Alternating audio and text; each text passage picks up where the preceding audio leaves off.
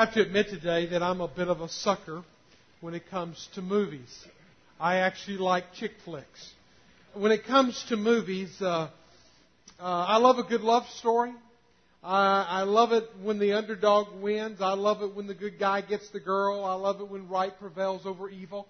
And now that may not always be a true blue chick flick kind of thing, but I just like those happy movies where again those elements are there and maybe it's because I want to live vicariously in those other people's lives uh, or something like that that I want it all kind of to fit together in a nice neat uh, package. But uh, there's one of those movies that certainly would not be in the chick flick category but it's it's a it's a movie that uh, that I think does have a lot of those elements. It's that movie Jerry Maguire, and I would suggest you watch the edited version of it. If you watch it, wait till it comes out on TBS or something like that.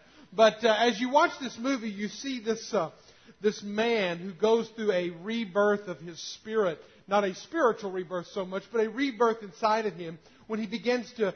Uh, he's living this hard charging life with this high strung in this high strung immoral relationship, and he's just living high, wide, and handsome in life. And he realizes as he's living out this kind of maybe ideal life, fast paced life, he realizes it's not that ideal. He realizes it's actually pretty empty. And so he writes this mission statement. This mission statement is a, is a point of inspiration, but it's also a point of contention. It ends up losing, he ends up losing his job. And on his way out, though people are clapping, on the inside they're laughing uh, because of his bold stance for this right way to live your life. And so, well, Renee Zellweger, who's in the movie, uh, plays along and fully is captured and raptured up in, in, into the story, into the mission statement of, of, of Tom Cruise and or Jerry Maguire in the movie, and she follows him out the door, taking, I think, the fish and something else or something like that with them. And so they go out the door, and then in this midst of this process and this rebirth, and Jerry thinking through his, his life and his decision, he also comes down to this to this to this kind of spark of a romance with he and Renee, and and as they kind of let that spark kind of go further, he, he realizes after he totally bums up the relationship that just as he needed to be reborn in the value of, of, uh, of his career, he needed to have a rebirth experience in the value of relationships. And so there's this one scene. It's the scene of the movie. It's the line of the movie that even will make a man's heart flutter, maybe. I don't know. But uh, it's the scene when he looks at Renee after walking into the room of this anti manhood, man bashing ladies group that's meeting there. And he says to Renee, What? You complete me. You complete me. I heard more women's voices in that in that echo than anything. I've even tried to use that line some years. That movie's been out a long time, and Lori says you watch that movie. Uh, you know, it, it, but it's so true. It's, it's nice whenever you're in that relationship and you figure out that there's a completion element that happens. Well, I want to propose to you today, as you take your Bibles and turn to Acts chapter 2, that I really believe in God's grand scheme of spiritual life in real life, layered in, mixed, mixed into that, is that I think it's a part of God's plan for the church to be in on the completion of our life. I believe we've been talking about why bother with the church. I think that if we understood and we really saw the church being the church, we would understand its value, its contribution, and that in, in, a very real sense, in a spiritual sense, it completes us. It is a process, in, it's, a, it's a step in the way that God uses to complete us, to make us whole. God made us for community. Galatians chapter 6 verse 10 says this, Let us do good to everyone, especially to those who are of the household of faith. So the concept of the church not being an institution, the concept of the church not being just a religious institution or a religious gathering is absolutely true. The real picture of the church is one of a family, of a household. The household of faith. That the fact that God created us for community is very important. Rick Warren says this in his famous book, The Purpose Driven Life. He says this The Bible says that we are put together, joined together, built together, members together, heirs together, fitted together, held together, and we will be caught up together. God designed us for community. And He designed us, and then He designed a community for us. And that community is called the church.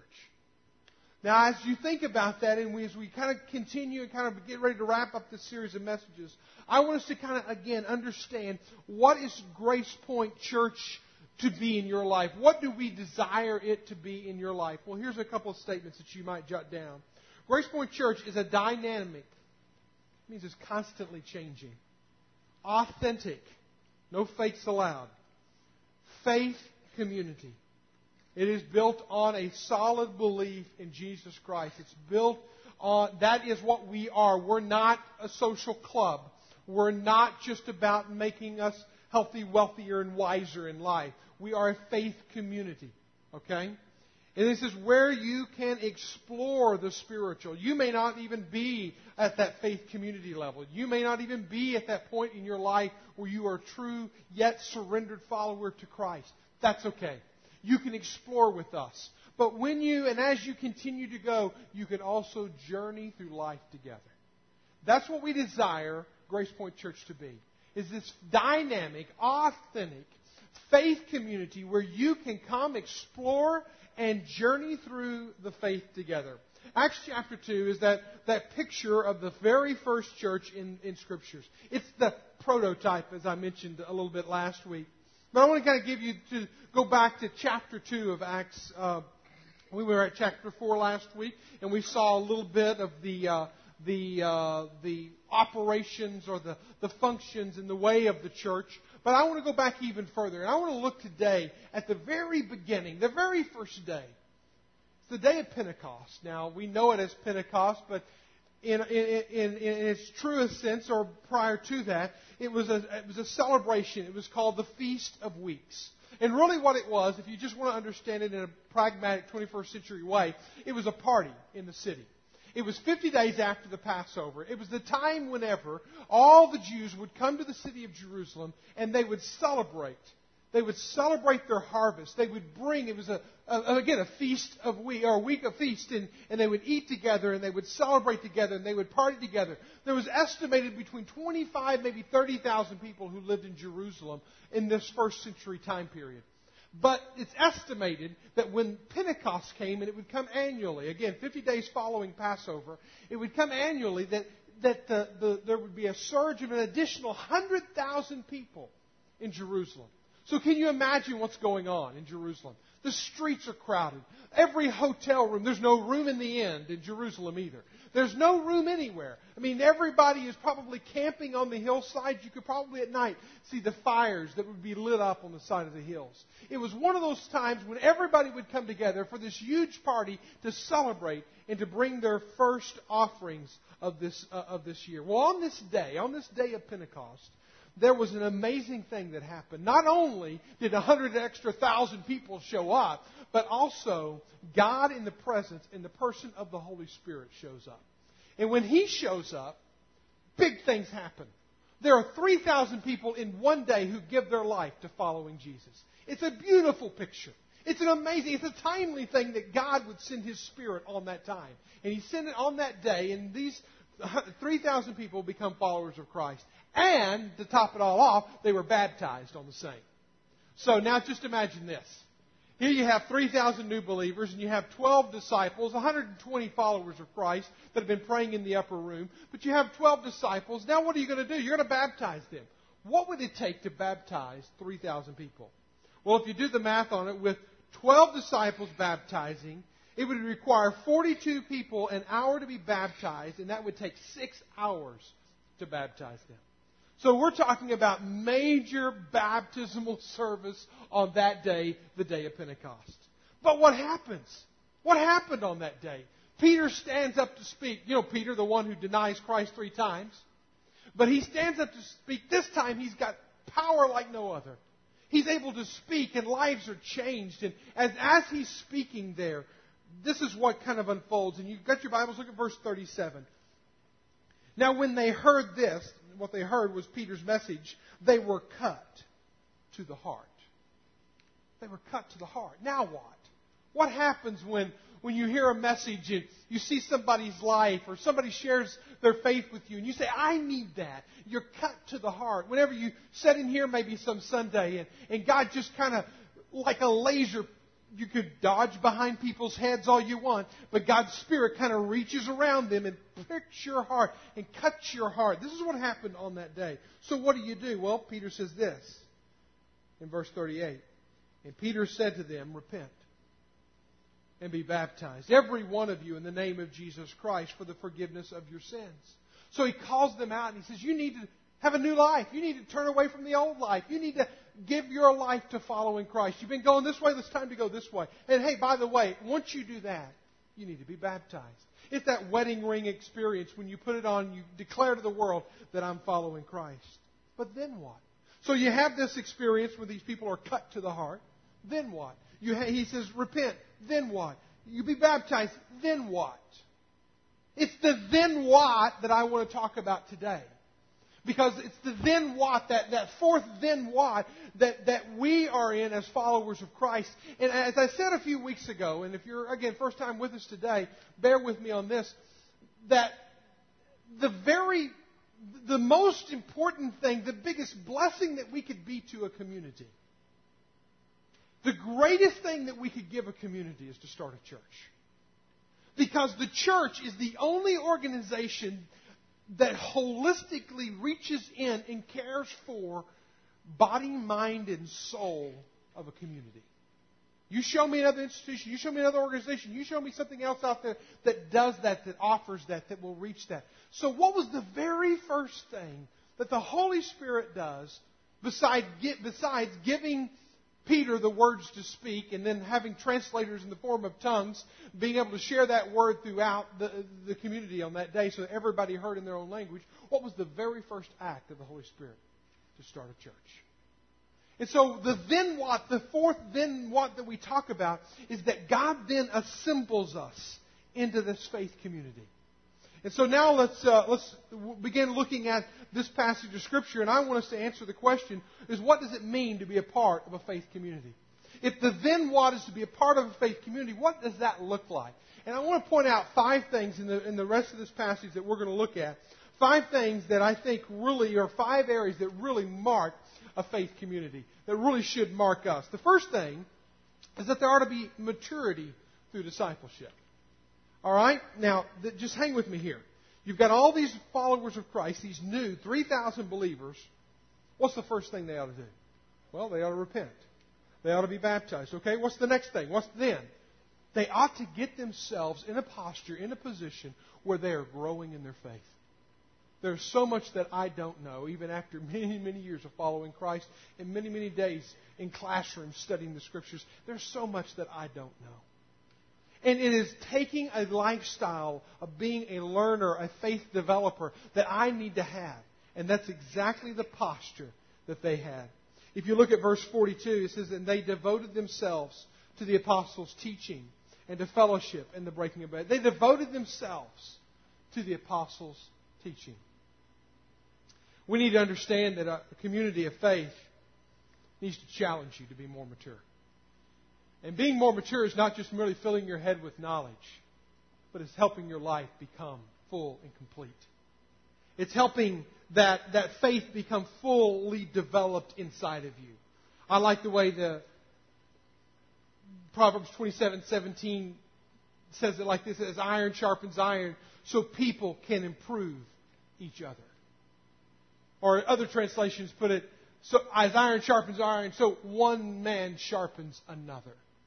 We can improve one another when we are part of a family of faith. We can strengthen one another. I have I give people a free ticket today. Out of Grace Point Church.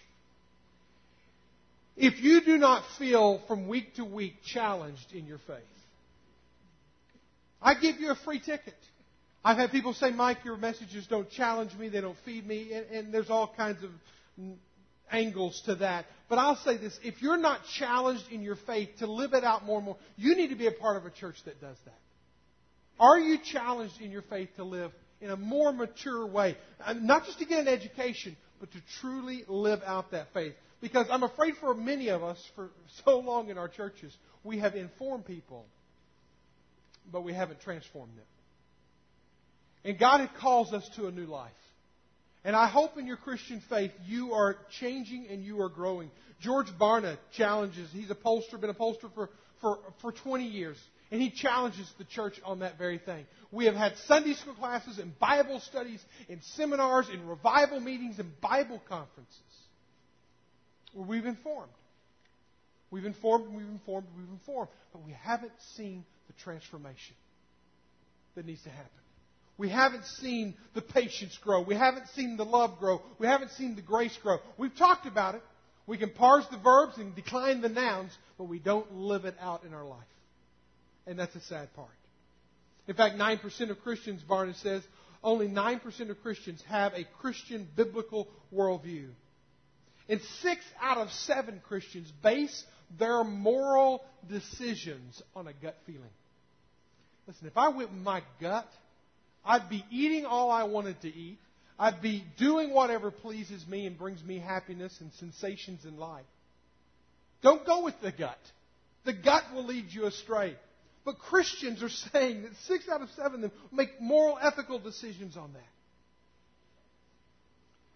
My question is not, did you read the Bible today? But has the Bible read you? Has the Bible read you? My question is not today, do you have faith? My question today is, have you shared your faith? My question to you today is, and not are you a part of the body of Christ, but are you a part of the body of Christ?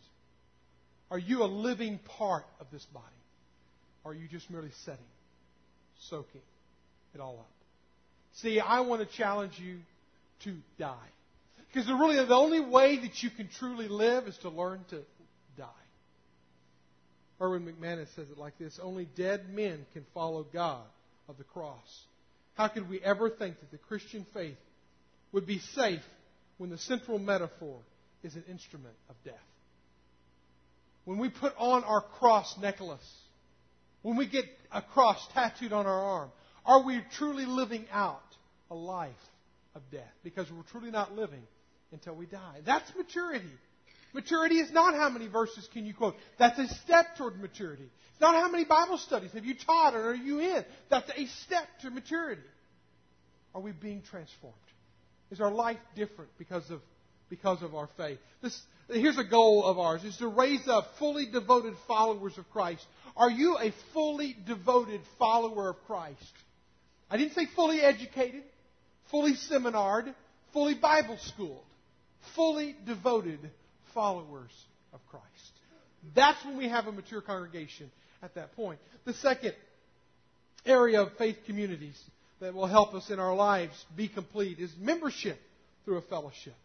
Now, as I read, sit there and read to you a few moments ago how they devoted themselves to the apostles' teaching, look at verse 42 again. They also devoted themselves to fellowship to the breaking of bread and to prayers. And now down to verse 46. And they, day by day, attending the temple together and breaking bread in their homes, they received their food with gladness and generous hearts. They were constantly together. They realized the value of family, the value of fellowship. Now, you'll never see membership in the Bible, okay? So don't, don't look for it. You'll never see it. But you'll neither see the word rapture, but we believe it. Neither will you see the word Trinity, but we believe it. But the concept of being a part of a family, of a community, of a fellowship is definitely throughout Scripture. You see that they were meeting in the temple courts. They were also meeting in their homes. They were breaking bread together. They were sharing together. They were living life on life together. I hope that you understand that being a part of a church is more than going to church. It is truly being a part of a family. It's being part of a fellowship. It's being part and integrated in that. If you look throughout Scripture, Epaphroditus was clearly a part of the faith community at Philippi. Paul and Barnabas was sent out by the church of Antioch. Philemon was a church leader in the church in Colossian. And Timothy is believed to have pastored Ephesus.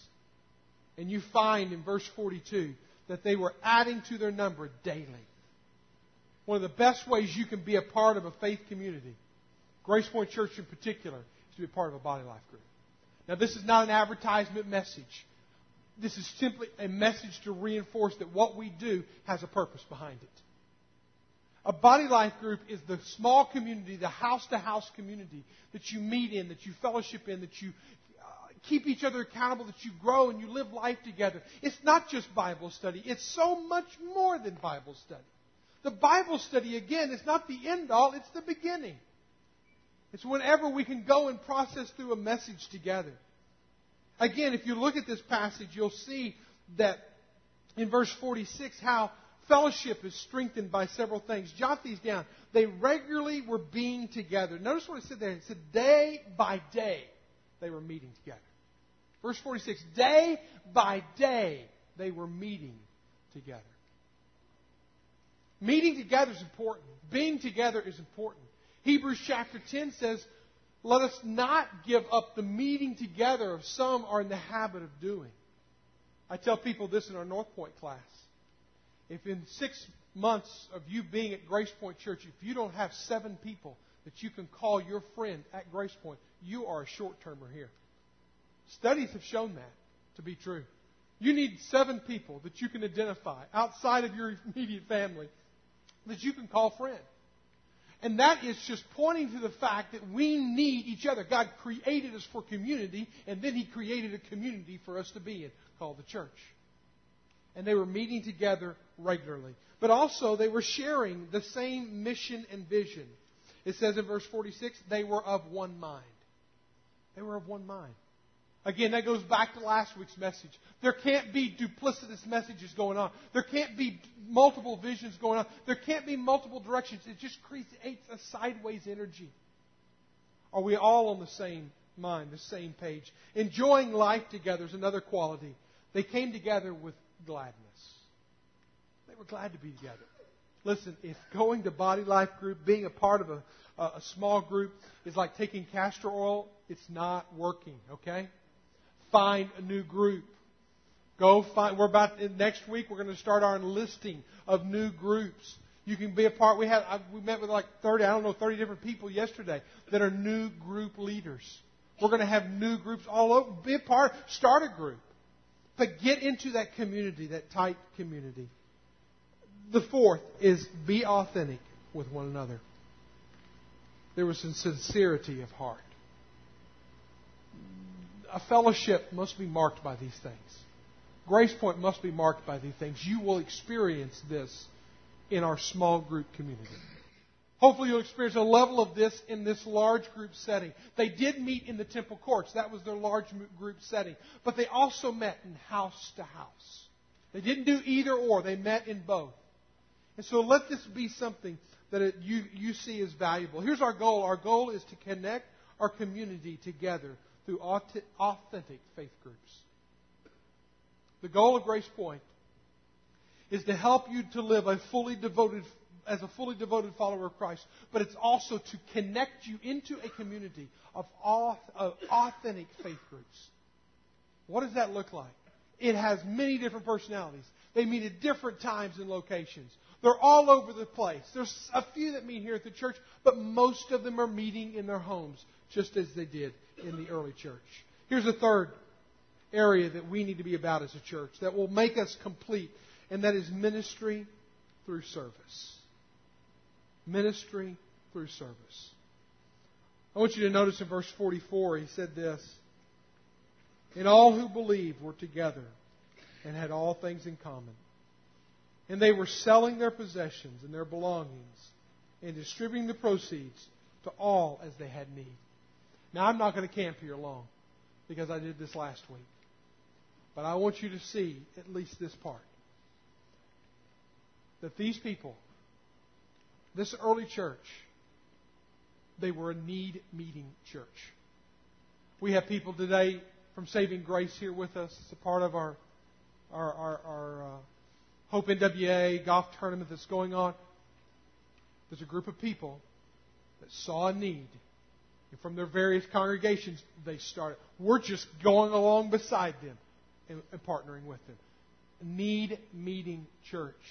Went through the whole laundry list last week of all the ways you as members have been a part of meeting needs. The great thing about that is even in the second service, I mentioned that we had one family in the church that had a washer, but they didn't have a dryer. dryer.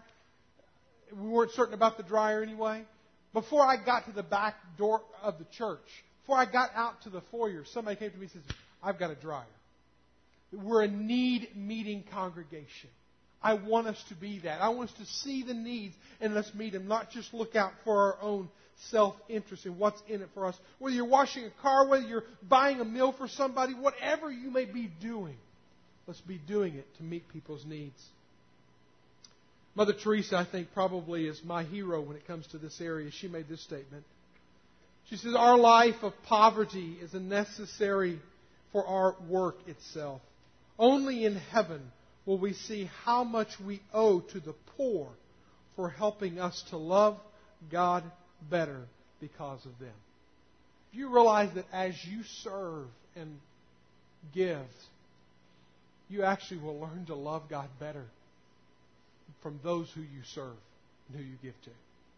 I want us to be a ministry serving church. Here's our goal. Our goal is that every member engaging people in life changing ministry. Are you a part of life changing ministry? We have a motto that you walk out underneath every week, and I'm afraid that mottos can become mundane. I'm afraid putting a sign up all of a sudden, we think that that might drill it into us, but actually we become numb to it. It's the motto of our church that every member is a minister and every ministry is meaningful. Are you living daily, not only in your job, but in the church and outside the church? Where are you living in ministry, touching people's lives? Here's the fourth one. I'm real quickly moving through this: is that there's mission through outreach. And there's a vast difference, I, I, would hope that we would understand, between mission trips and going on mission trips. It's not just talking about mission trips. We're talking about living on mission. We're talking about doing life in northwest Arkansas as if we are missionaries in Africa or in Indonesia. That we would live like that. Have that kind of perspective about us. Frost and Hirsch said it like this The West must become a missionary church in its own milieu if the church is to survive. What I want us to understand is that we are not about going on mission trips. We are about living on mission right here. We're about living out the missional life in our own culture as missionaries. Here's our goal is to live borderless lives on mission with God in a borderless world. That there's no hindrances. We're willing to step into anybody and everybody's life and to serve them to go out of the church. Listen, the first thing our desire to do is that as you come into this church is that you would go out of this church prepared to engage our world in which we live. Another goal that goal of borderless living. Mother Teresa, again, if I can quote from her one more time. She said, My blood and origin, I am Albanian. My citizenship is Indian. I am a Catholic nun. As to my calling, I belong to the whole world. As to my heart, I belong entirely to the heart of Jesus. I wonder if we would live a borderless life, what that would mean. Would we be willing to go across the street? Would we be willing to go to somebody who's less fortunate? Would we be willing to serve people that are different than us? Not living with borders and fences in this world, it's living borderless in this world as we engage people. But there's one more quality, one more, the fifth element, the fifth area is magnification through worship. That we would learn to worship God in, in, in, in, all of its, in all of its fullness. Verse 42, it says that they devoted themselves to the apostles' teaching, the fellowship, the breaking of bread, and to prayers. You can hear the worship and the breaking of bread and prayers. And next week we will be celebrating the Lord's Supper. We will be breaking bread together and we'll be praying together. It'll be two major emphasis of next week's uh, message and time together. Verse 47, though, says they were praising God and having favor with all the people, and the Lord added to their number day by day those who were being saved. I want us to understand the value of worship. And as we started today with a love story of Jerry Maguire, if you will, I want to end today by just saying we're about a love story ourselves. We are writing a love story. We're the bride of Christ. We've talked about that for now two weeks, three weeks. I've mentioned that. Jesus is our groom. You know the great thing about this love story? That even in Revelations, Jesus is going to come back riding on a white horse for his bride. So Hollywood couldn't get any better than that, right? I mean, our, our, our groom is coming back for us on a white horse. I mean, that is a love story there. But, but the thing about this love story is it hasn't been written yet. Every day I get up. Now, okay, we know kind of some of the parts of the puzzle out there. But every day that I get up and I live out my life, I am the pen on the page of the love story of my life. And if Jesus is, is my groom as a part of the church, then I'm literally writing out a love story with my life. And so I actually get to pin it. You get to pin it. We pin it together as we write it out. Now, as you think about it, is this love story about me? And I get to write my own love story, my relationship? No, it's not about me. That's a very egocentric love story. In this story, what part am I going to play? Am I going to be the lead character? No, you're not going to be the lead character. You might try to write yourself in as the lead character.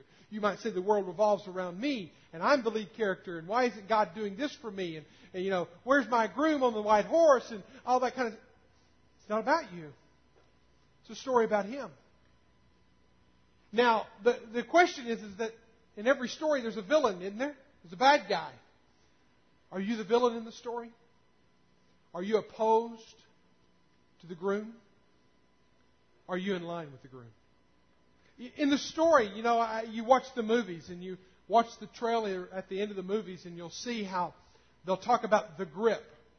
The person who's on the sidelines who's handling things. I've never figured out, and somebody could tell me afterward, what, what's a grip?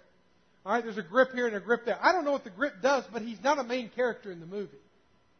So maybe you today, in the story, this God story, this narrative that's being written out here, maybe you're not the villain, okay? Hopefully you're not opposed to God. But maybe you're just the grip on the side. But I would hope that would not be you either. I would hope in the love story that we're talking about, of our groom coming for us on his white horse, that we're a supporting character in his story. And that we are literally living out our lives in worship, in ministry, in mission. We're living out our lives in fellowship, connecting with one another. We're living out our lives in a mature kind of way where we realize this is about Him and not about me. And I'm going to live my life for that. So here, here's what I want to challenge you to do today. I want you to figure out where you are in the story. Where are you in the story, in this love story? Are you the villain? Are you just the grip, the side guy on the side, on the side watching everything in the story? Are you a supporting cast? Or are you arguing for the lead role in the story? And for some of you, you may have been a villain for some time, and the Christian faith has not been something you've embraced. And you may be saying today, I am ready to be a part of God's story. And the second I want to say to you is that you've been a part of God's story. You've been on the set. You've been around the scenes of the movie, but you've only been the grip on the sidelines looking in. I want to challenge you to get in the story. And that getting in that story and become a part of that story is about being a part of a family, a bride, the bride of Christ. And maybe it's Grace Point Church. To live this surrendered life that we sang about is the only way that God will be the lead in the story. And it will be a beautiful love story. Where are you? Would you pray with me?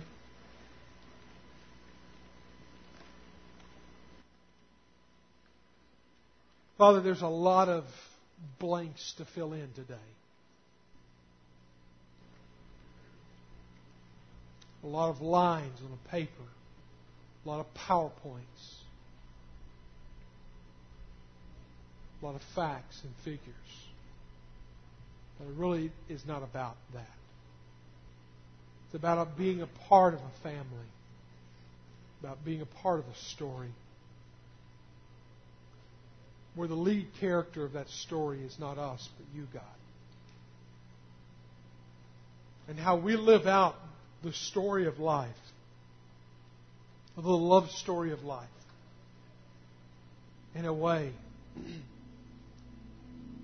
that you get all the credit all the glory. And my prayer today is for two groups of people in this room. One, the person who's been the villain in the story, who's been fighting against faith, against following you, Jesus. Well, they've not been antagonistic. They wouldn't even be here today. They've just been against. Or it's, it's the person who's been a part and around the movie, around the narrative, around the story. It's been a person on the sidelines, but hasn't been in the story. Hasn't been a part of the bride. Isn't a part of the church. Isn't a part of the worship, isn't a part of the fellowship, isn't a part of the ministry, isn't a part of the outreach, isn't a part, isn't a part. And we are made for community, and then you gave us a community to be a part of. You called it the church. So, to God, that we today fall in love with your church and be a part. Help us to live the surrendered life